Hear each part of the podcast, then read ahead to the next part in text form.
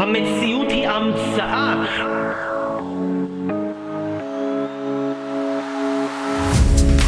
אנשים יקרים, אנחנו לא חיים את המציאות שלנו, אנחנו חיים את הסיפור.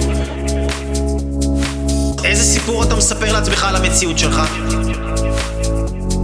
איזה סיפור את מספרת לעצמך על המציאות שלך? איזה סיפור אנחנו מספרים?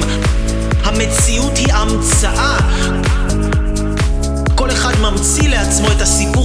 בו. תבינו, אנשים לא חיים במדינת ישראל. לא כולנו חיים באותה מדינה. יש כאלה שחיים במדינה שלפי הסיפור שלהם היא המדינה הכי גרועה שיש, ויש כאלה שחיים לפי הסיפור שלהם, שזה כמו הסיפור שלי, שזו המדינה הכי מדהימה בעולם.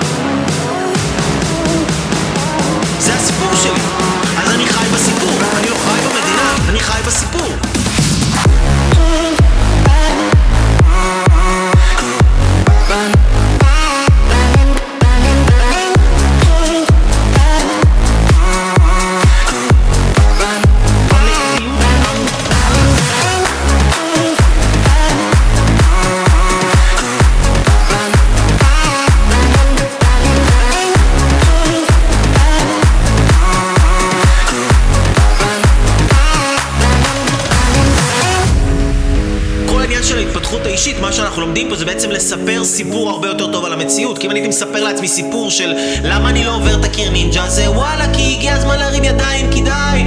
אלוהים רוצה להיכנס בי, כדאי. זה לא היום שלי, כדאי. אם זה, אם הייתי חי את הסיפור הזה, לא הייתי יכול לעבור את זה. אבל אם אני חייתי סיפור, שהסיפור הזה אמר לי, הניסיון הבא, אייל, הוא שלך.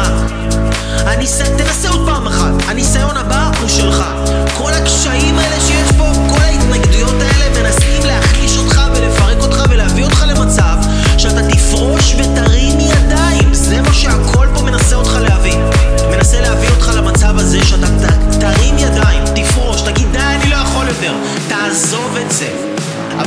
שאתם רוצים לפרוש, ברגע שאתם רוצים להרים ידיים, אם אתם נשארים עוד קצת! רק עוד קצת! שם!